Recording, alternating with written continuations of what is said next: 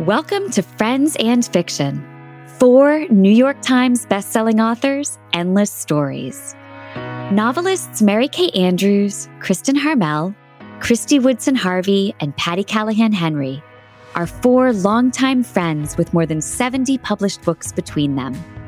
Together, they host Friends and Fiction, with author interviews and fascinating insider talk about publishing and writing to highlight and support independent bookstores. They discuss the books they've written, the books they're reading now, and the art of storytelling. If you love books and you're curious about the writing world, you're in the right place. Hello, everyone. It is Wednesday night, and that means it is time for Friends and Fiction. We have a great show in store for you tonight, so let's get rolling. I'm Kristen Harmel. I'm Mary Kay Andrews. I'm Christy Woodson Harvey. And I am Patty Callahan Henry. And this is Friends and Fiction, 4 New York Times bestselling authors, endless stories to support authors, independent bookstores, and libraries. Tonight, we are so excited to welcome Jessica Knoll, the author of Bright Young Women, one of the fall's most buzzed about new novels. So before we get to Jessica, make sure to check out all the pieces of our Friends and Fiction community at friends and, spell out the word and, fiction.com. There you will find links to everything Friends and Fiction, our weekly podcast that drops on all major platforms every Friday, our bookshop.org page where sales support indie bookstores and where books by us and all of our guests, I mean, it is a heck of a bookstore, are available at a discount. Our weekly email newsletter and our Friends and Fiction official book club with Brenda and Lisa. And speaking of Brenda and Lisa and the book club, their October selection is The Followers. Mark your calendars for Monday, October 16th at 7 p.m. when Brenda and Lisa will be meeting on their separate Facebook page for their live online discussion with author Brady Godfrey. And our Friday podcast for last week has stopped. Ron and I talked to Melinda Taub about her new novel, The Scandalous Confessions of Lydia Bennett Witch, which is a reimagining of Pride and Prejudice, told from the perspective of the youngest Bennett sister. And coming this Friday, Patty and Ron will be talking to Ashley Winstead about her latest, Midnight is the Darkest Hour. Now, before we bring Jessica on, Mary Kay, you're in the middle of your book tour. Can you tell us how it's going on the road? Well, in fact, we are pre-taping tonight's episode of the show because the 4 of us are going to be all together in Maryland for the big Friends and Fiction live launch event for Bright Lights Big Christmas. Yay. I am so grateful to everybody out there in our Friends and Fiction community who has been turning out for my tour events so far, and to all of you who are planning to come to my remaining events. Tomorrow, I'm in Richmond, Virginia. Then I have a weekend swing through Alabama. Then I've got a bunch of events in South Carolina and a 3-day swing through California in mid-November. On December 2nd, I'm actually going to be the parade marshal of the Cashiers North Carolina Christmas Parade. And the whole weekend promises to be something out of a Hallmark movie. So find all the details and ticketing links for all of my tour stops at my website, MaryKayAndrews.com. That is going to be so cool. So I'm so excited for you. All right. Now, without further ado, let's welcome Jessica Knoll. So Jessica Knoll is the New York Times bestselling author of Luckiest Girl Alive and The Favorite Sister. She also adapted and executive produced the film Luckiest Girl Alive, starring Mila Kunis, and this was all released on Netflix in 2022. Jessica grew up in the Philly suburbs and went on to become an editor at Self Magazine and a senior editor at Cosmopolitan, where she worked with our dear pal, John Searle. Oh, I didn't know that. That's so fun. Jessica's books have been published in more than 40 languages. She lives in Los Angeles with her husband and their bulldog, Beatrice. Her 3rd novel, Bright Young Women, was just published on September 19th. Which means her dog and my granddaughter have the same name. Oh, that's right. I didn't think about that. Oh, how funny. Alan, can you bring Jessica on? Welcome, Jessica. Hi, Jessica. Welcome. Not to start off on a very somber note, but I think that's an outdated bio because Beatrice has crossed the diagonal rainbow. But we have a new light of our lives, Franklin, our other bulldog. Say hello, Franklin. Guys, Denise Miller's dog is named Franklin, too. And Jessica, the exact same thing happened with Denise. We mentioned her old dog, and she came on and said, "Oh, I have a new dog, Franklin." So that's apparent. Oh my god! I was like, "Deja vu." Franklin's a new dog now. Well, we are so sorry to hear about Beatrice. It's but we're okay. Yeah, she really broke our hearts, but she's brought us a lot of joy and laughter and snuggles again. So, we are so glad to hear that, and we're sorry to have started off inadvertently on a somber note. We're very sorry about that. Beatrice would want it this way that the conversation started off.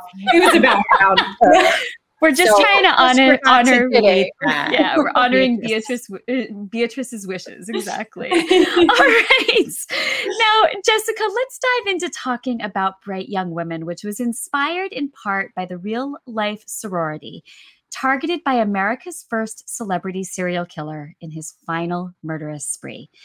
An Amazon editor's pick, the book got starred reviews from all four publishing trade outlets, PW, Kirkus, Library Journal, and Booklist, which is a tremendously rare occurrence. So air high five to you, Jessica. That is amazing. So in the novel, which I absolutely loved, two women from opposite sides of the country are brought together by violent acts of the same man and become allies and sisters in arms as they pursue justice.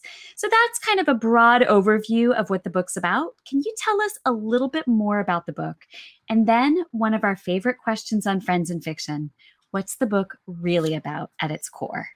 Yeah, so I started thinking about this book and the characters and who they might be back in 2019. There was a new docuseries that came out. It had released previously unheard audio recordings from Ted Bundy, who I don't name in the novel at all. But everyone was kind of abuzz about him and his crimes and how brilliant and charismatic and handsome he was. It was kind of all coming back for a new generation. And I started thinking how awful that he was what was remembered. Of his crimes, and that we didn't remember the victims. And I just was curious. I was like, what do we know about the victims? And I very quickly found hardly anything. And I also found that much of what kind of cemented around his legend and lore was not true, was not based on fact.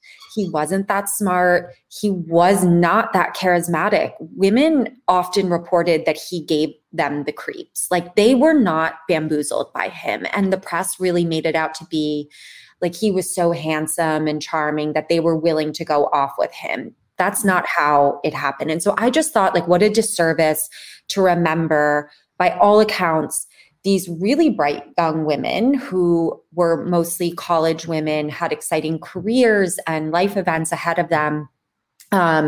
And to just remember it differently and from a woman's perspective, because I think we got the story from a man's perspective and it just solidified in the 70s and 80s. So that's where the idea came from. And then I don't know if I should go right into the question of, that's what the book is about, but what's the question? Like, what it's so what is the book really about is its heart, at its heart? What do you think the heart of this book is trying to say? It's about unresolved grief and trauma and how you live with it when you're not going to get closure or justice.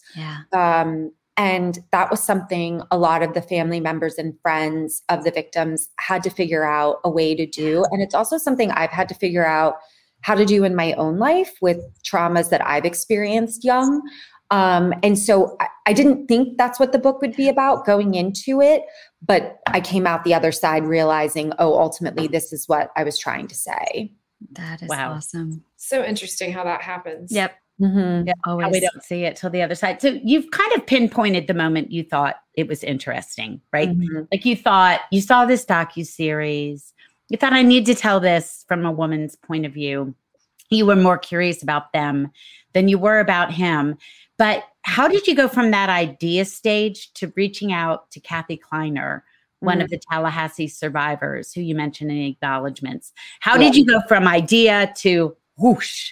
How'd you get there? I mean, it wasn't a straight shot, and it wasn't like one thing. As I'm sure you're all aware, you know, writing a book can be just such a beastly undertaking. But Kathy was one of the first people I reached out to. I'd read a story, a profile about her in Rolling Stone that just really struck me. Her resilience and her grit, like, really just blew me away. And I reached out to the writer of that profile and asked, you know, clearly, you know, you've been in touch with Kathy for this interview. Would you feel comfortable reaching out to her and asking if it was okay if, you know, you passed along her contact info to me? And Kathy agreed and was very generous with her time and with her vulnerability and her memories. And I really came away from it. I mean, she was one of the first ones to say to me, like, if you really looked at him, like, he wasn't that handsome. He wasn't that smart. He wasn't that great, you know? And that's what, you know, everyone, she was like, he wasn't ugly, you know, he wasn't a moron, but like, he wasn't the, you know, this very exaggerated version that, you know, kind of brought him to celebrity status over the years. And I think hearing that from her really, it just lit something in me where I was like, this is so messed up that this is how it was remembered, you know? Yeah. And I think, absolutely. I was going to say, I think like a little bit of like anger and indignation is like always for me, at least, a good starting point to just write, you know? Yeah. Right. Because you feel like you're writing. Really pissed off. Yeah. Yeah. I'm going to right some wrongs. I'm going to set the record straight. I'm going to show the other point of view. Yes. Well, in addition to interviews and all the research and the reading, you did some on-site research. When you and I met in Seattle, you took a day while the rest of us shopped or played in the snow. You took a day and went to one of the settings in the novel. And when I talked to you that night, you said you were really scared walking back up the trail from the lake, not because of something that was happening, but because you had gone there. So talk to us about that research, the on-site research, how it affected you when you were doing it. Yeah. So I wrote most of this book during the pandemic, and this proved very challenging for a number of reasons, which is this is the first book I ever wrote where the settings were not places that I was intimately familiar with. My two other books are set in the Philadelphia suburbs where I grew up and New York City where I lived for 10 years. So I didn't need to do any research to write those books and the characters and the people who live in those cities and, you know, how they dress and what, you know, what their homes are like, all these things I was very intimately familiar with. Tallahassee, Florida is a very different part of Florida than, you know, Miami or the beaches that I had got, or, you know, Disneyland when I was, I get confused now because I live in California. I'm like, is Disneyland in California or Disney World? Disney World is in Florida. Okay. Yeah. So, you know, it was very important to me to, and not only that, but the time that I was setting the novel in was the 1970s, which was not a time period that I was familiar with. So it was all the more important that I actually get myself to these places, but it was challenging because it was the pandemic and I'm a huge hypochondriac and I was scared to fly and travel. Yeah. So I made it to Tallahassee. That seemed the most important to me early on as I could, because at least Seattle was like Pacific, you know, Northwest. I live on the West Coast now. I'd been to Seattle a bunch of times. I have friends who live there. So like that I could kind of wrap my arms around. Tallahassee was like, I had like a proper research trip there, but I never quite made it to Seattle for a research trip. So we, Patty, you and I were in Seattle for Winter Institute back in the winter, aptly named. And it happened to take place this year in Seattle, which I was like, this is fate. I have to make it to some of the places from my book while I'm there. And the book was finished, but I still had some editing passes to do. So I knew I would be able to kind of like infuse it with a few more really authentic details if, you know, I made the time to visit these places. And one of those places was Lake Sammamish, where two of Ted Bundy's victims went missing on a gorgeous, hot summer day in 1974. By all accounts, there were close to 30,000 people at the beach that day. And he took two women without hardly anyone seeing. And wow. They did recover the remains of one of the women eventually, but the other one, who ultimately I used a little bit of her story to inspire my character, Ruth, they never found her remains. They don't know what happened to her. There really was no closure for anyone. And it was a mystery as to how he got them to leave with him and what had happened to them. So I wanted to go to Lake Sammamish. I rented a car. I drove out there. It was really cold. It was snowing, which is unusual for Seattle. And I got there and it was obviously deserted because it was not a beach day.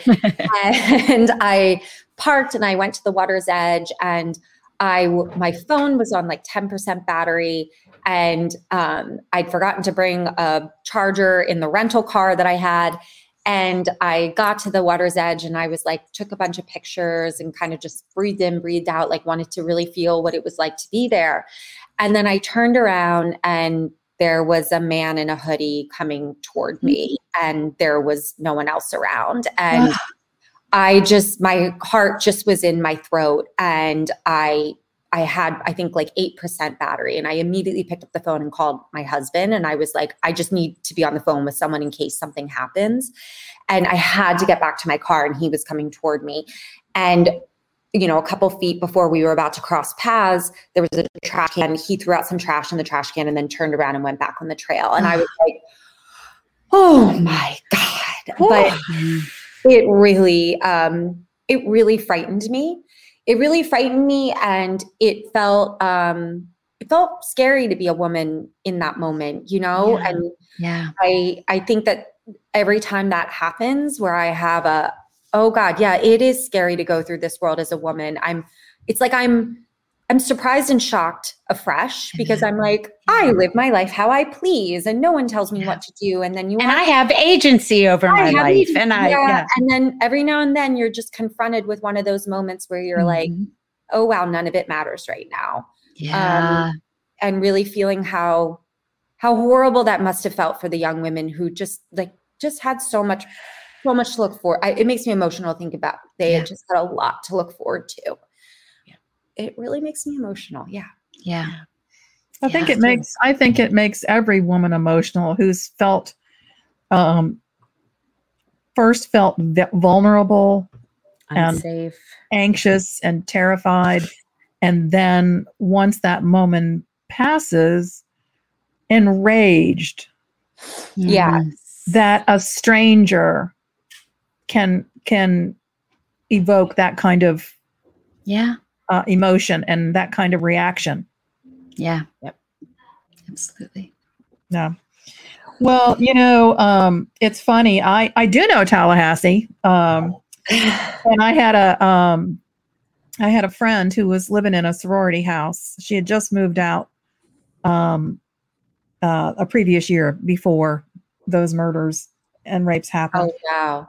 Yeah. Yeah. And, I think every woman who lived in a sorority house at the time has never gotten over that. Anyway, there's a great 1999 article in the St. Pete Times, which is, well, now we call it the Tampa Bay Times. That's my hometown paper too. But it was the hometown paper of Margaret Bowman, one of the real life Tallahassee victims, who I have an idea that she might be the inspiration for your character, Denise. So all of my characters are, they're amalgams of people that I heard about, and then also just my own imagination. But I did obviously research a lot about the Tallahassee victims and about Margaret and Lisa. And I just thought Margaret sounded like such a firecracker, you know? And I did get I was able to access some audio files with interviews from her sorority sisters talking about her. And I just thought she sounded like such a force to be reckoned with. And I loved that you couldn't fit her into a box, that you know, she loved clothes and she looked beautiful in clothes and she liked to date. And like, she just had a really exciting life. Yeah. And the idea that this just ultimately kind of ordinary loser kind of came in and stole her life from her. I, again, going back to that feeling of just outrage, like, who are you to put your hands on her? You know, like she was going to be something special in this world. You could tell. Yeah. You wrote, that article from the paper, the reporter wrote that Margaret did not know the person who killed her. He meant nothing to her, and he had nothing to do with any moment of her 21-year-old life except for his last few seconds. Now, that article doesn't name her killer, and neither do you in your novel. Mm-hmm. And we refer to a little bit, but can you talk a bit about the decision not only to focus on the women, but also specifically not name the man? Yeah, the man who shall not be named. Yeah. I think I knew I didn't want to name him, but I didn't know what I would refer to him as. And I think initially I was probably just working with like the man or that man. But then as I did more research and more of the trial and deposition transcripts were coming in, the court reporter kind of solved my quandary for me, which was he was always referred to as the defendant in all the transcripts. Oh, and wow.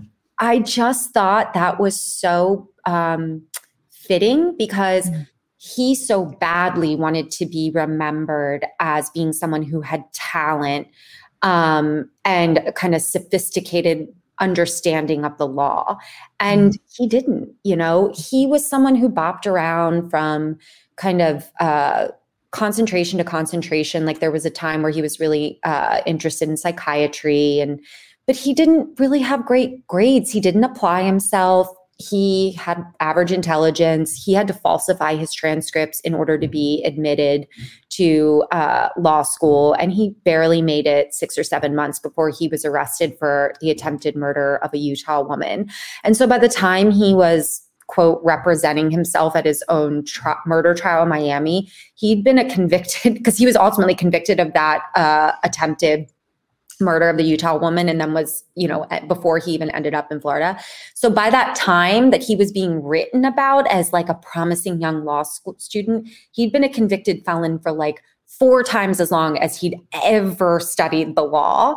And he obviously had a whole council of attorneys who helped him, you know, with that case. And in the transcripts, they were all referred to by their last names because they weren't the defendant. They were actual attorneys. And I was like, you just can't cheat the court reporter. Like it is their job to record accurately the proceedings of the court.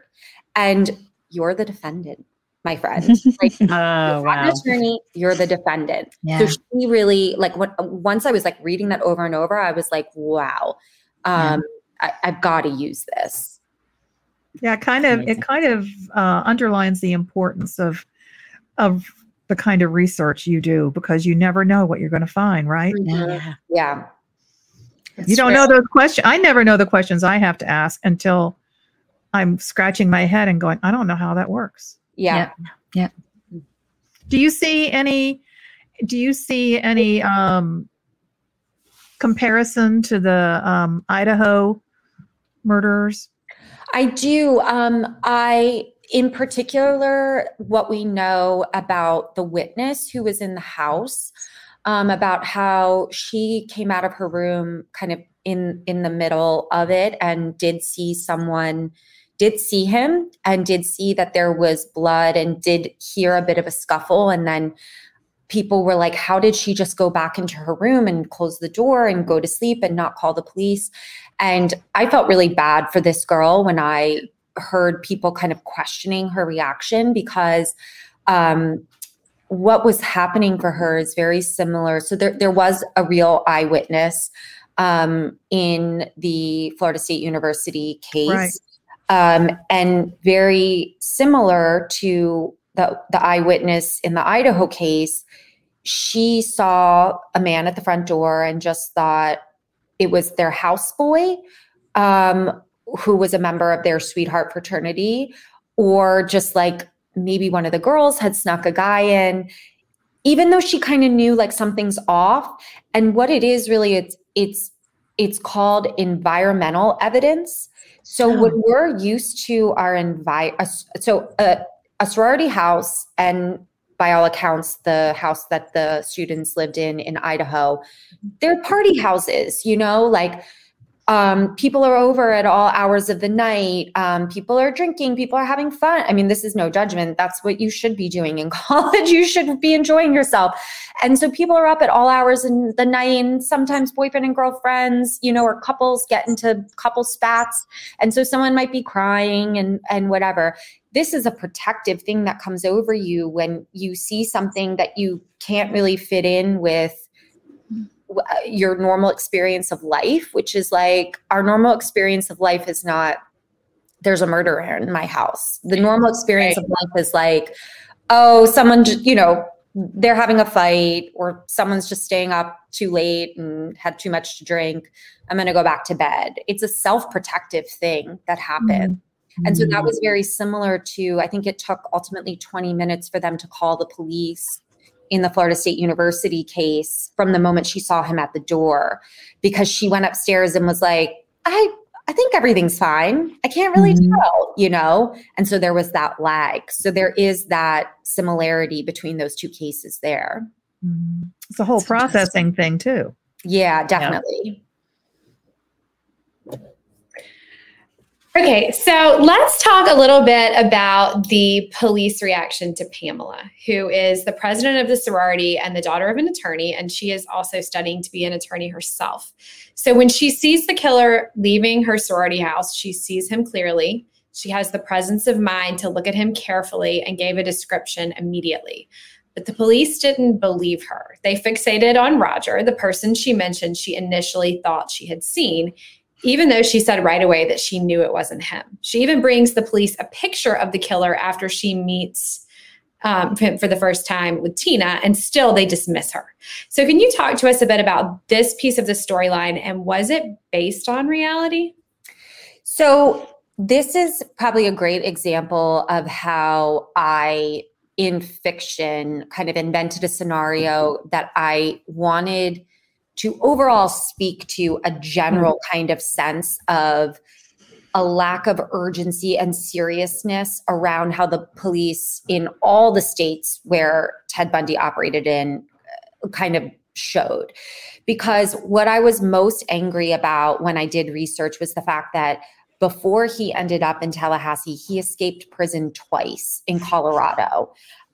First in Aspen and then in Glenwood Springs. And in both instances, the Aspen prison escape, because again, he wanted to represent himself at his trial for a murder of a woman at an Aspen hotel. He argued that he should be allowed to use the law library at the courthouse without shackles on, because it was like a violation of his rights to not be able to, you know, he was being hindered to do this research. And so the judge allowed it, but the deal was that an armed guard had to be watching him at all times. Well, very quickly, the armed guard got pretty lazy with it and would step outside to have a cigarette and leave him alone. And it was only the second story. So he just one day just opened a window and jumped out. And they caught him a week later. They locked him up in another Colorado prison in Glenwood Springs. And one of the prison guards did report to the sheriff there, he's been moving around the tile in the ceiling and he's not touching his food. He's getting really, and he was already a small guy, but it was like, he's not eating anything and he's getting skeletal. Like, I think he's planning on trying to like wiggle through some ducting. And the sheriff was like, he'll never do that. It'll never happen. Sure enough, he does it. And because of these two instances of police incompetence, 3 women ended up losing their lives, and he was in custody, and no one was ever held to account for this. So while I don't, it's not necessarily the Tallahassee police, I do think everyone was like, we don't know what happened here. It was probably pretty inconceivable to think that someone who operated in Utah, Washington State, and Colorado would end up in Florida. Like, I don't hold anyone to account for like not connecting those dots, especially at a time where like things weren't digitized. But more so, I did want to show the general incompetence of what happened in Colorado. And so I kind of put that into the Florida piece of it. Really drive home this idea that like the police did not really take him that seriously as a threat. And why not? And then why weren't you held to account when he escaped and 3 women lost their lives and 3 more were traumatized and injured? And they did not need to be. They should be alive to this day. Yeah, they absolutely should be.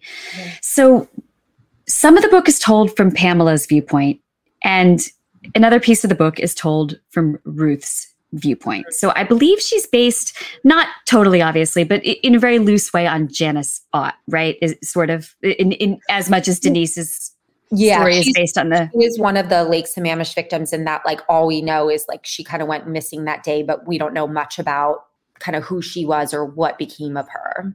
You know, that absolutely makes sense, because I was wondering, I feel like her story seems perhaps a little bit more fictionalized than Denise's, perhaps because of that, but also I think maybe because you chose to tell her story from a first person perspective. So I was wondering if you could tell us a little bit about Ruth and how difficult and wrenching it must have been to get inside the head of this hopeful young woman who you knew was going to have to meet such a tragic end.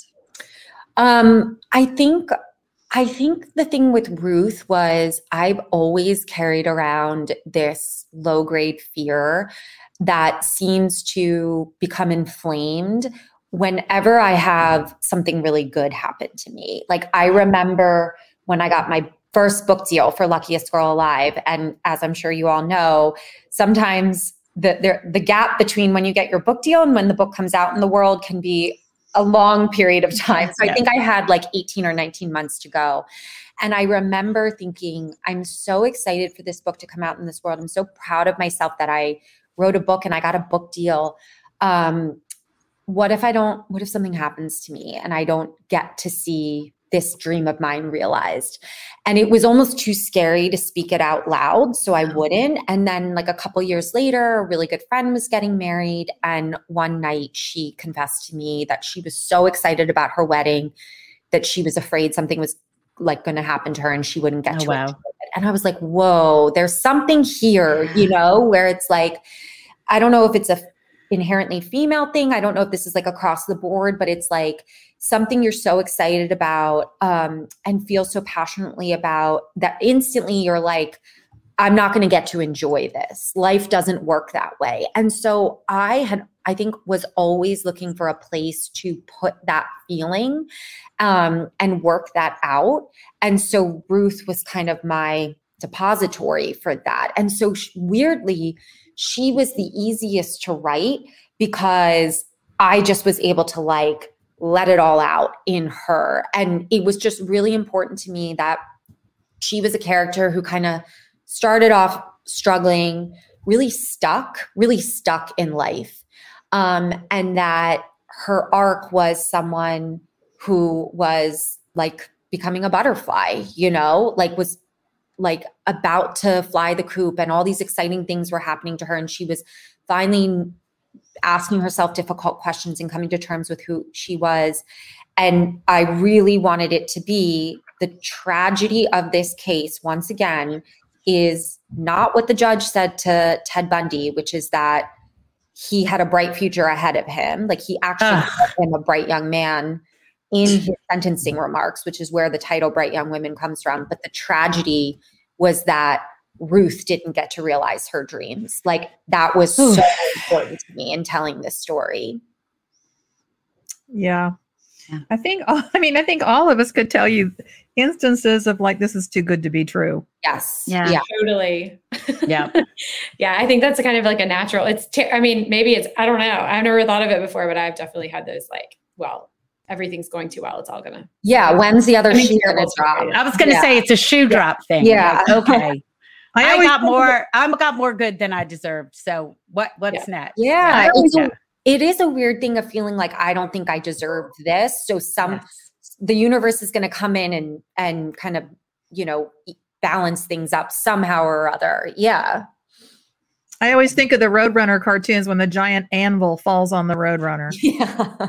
I'm looking around for an anvil. Is it today? You're not going to be after book tour? Not today. Jessica, I'd love to hear more about the Hollywood side of your career. I know you wrote the script for Luckiest Girl Alive and that you're the writer on several other projects currently in development. Talk to us about the experience of adapting your own book and what you're working on now on the Hollywood side of things. Although writer's strike, I don't know. Yeah, I can't really talk too much about that. I mean, it's also a bunch of stuff in development. So it's like not that exciting because it's all like very slow going. And I mean, Luckiest Girl Alive was a great example of slow going because it took 7 years for that to make its way from book to screen, and changed hands many times between studios and producers and directors, and, you know, had been offered to actresses who had turned it down, and then we would like kind of sit on it for a while. And so all of that to say, it's very exciting when it all finally comes together, but like it so rarely comes together. So it's hard because I love having the balance of both. I love having the screenwriting stuff and the book writing stuff. And I did find that when things did come together for Luckiest Girl Alive, that being a producer and screenwriter and being on set was one of the most fulfilling kind of parts of my kind of creative life, because I loved being surrounded by other creative people and like troubleshooting problems like in the moment, like, okay, yeah, we have this scene written, but now that we're actually here and the actors have to act it out and we have to stage it, it's actually not working. And here's why. Oh, wow. And like figuring things out together. I just found that to be so much fun. And it just like really made you feel like you were part of like you were all on the same team trying to solve the same problem. And you don't necessarily get that same support when you're writing a book, because it's all, you know, you have your editor and your agent and your readers and all those things, but like ultimately they're not going to be as motivated as you to like figure things out. So it was really nice to just have a little bit of like backup. you know? Was that your first experience adapting? It was. Yes. How fun. First thing I ever wrote for the screen. That's great. Well, we saw on Instagram a few months ago that you had just finished the first draft of your fourth novel. So can you give us any little hints, or is this a top secret project still? Yeah, nothing and everything is top secret, because it's more just like everything changes so much before it finally is polished out the door, you know, like the earliest draft of this book, like I wouldn't even recognize from like what, you know, is going to hit, you know, be on the shelves. So I am using this time during the strike to get ahead on my next book and get the quote unquote kind of crappy first draft that we have to write, you know, in order to like see it and see where its strengths are and where the weaknesses are and what needs work. But I'm really excited about it. And this is probably like something a little spicier. I've not really gone the spicy route before. So there's a little more of that this time. So that's a little sneak peek into what you can expect from book 4. Oh. We can't wait. We'll be looking. I was going to say, come on. Yeah. I know. No pressure. Hurry up. No pressure. Don't you love that when you have a book come out and the next day someone emails you and they're like, I stayed up all night reading it. I loved it. When's your next one coming out? And you're like, oh, it's like having a newborn. Yeah. And people are like, I'm so flattered, but also. Oh. I say that all the time, not that I've ever given birth, but I'm like, it must be the way mothers talk about like the hormones just like wash away, all the endorphins wash away the like misery of like, or the difficulty of birth and whatever. Yeah. And you're like, I want another one. Like, it feels like that's what writing a book is. No, it's like, so true. You put the book out and you forget like all the things that made you be like, I'm never doing this again. Right? This was awful. it's so great to share it with people. And it's so much fun to be out there in the world and like hear people's reactions to it. And you're like, yeah, that wasn't so bad. I'm definitely going to do that. Yeah. There's no other explanation for why we all keep doing it again and again. Right. Well, Jessica, it has been such a pleasure. Before we let you go, can you tell our viewers where they can find you online? Oh, yeah. So I'm on Instagram, Jessica Knoll Author, same thing on TikTok. I guess I'm on Facebook, but I really like, I don't even know what my login is anymore. So if I don't write back or anything, it's because I like literally never go on. But Instagram and mostly Instagram, you can find me, but I'm on TikTok too. Fantastic. Well, good. Well, we'll follow you and stay up to date on news of your next spicy book. We're all excited about it. Exactly. So to all of you out there, please make sure to check out Bright Young Women, available now. It is like nothing else you've read this year, and it'll stay with you for a long time to come.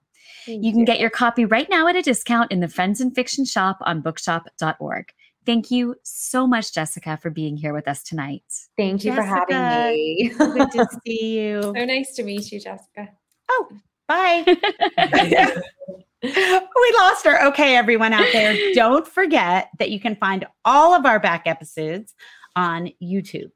We will be back next week with our friend, Thridy Umragar, to hear about her latest, I love this title, The Museum of Failures.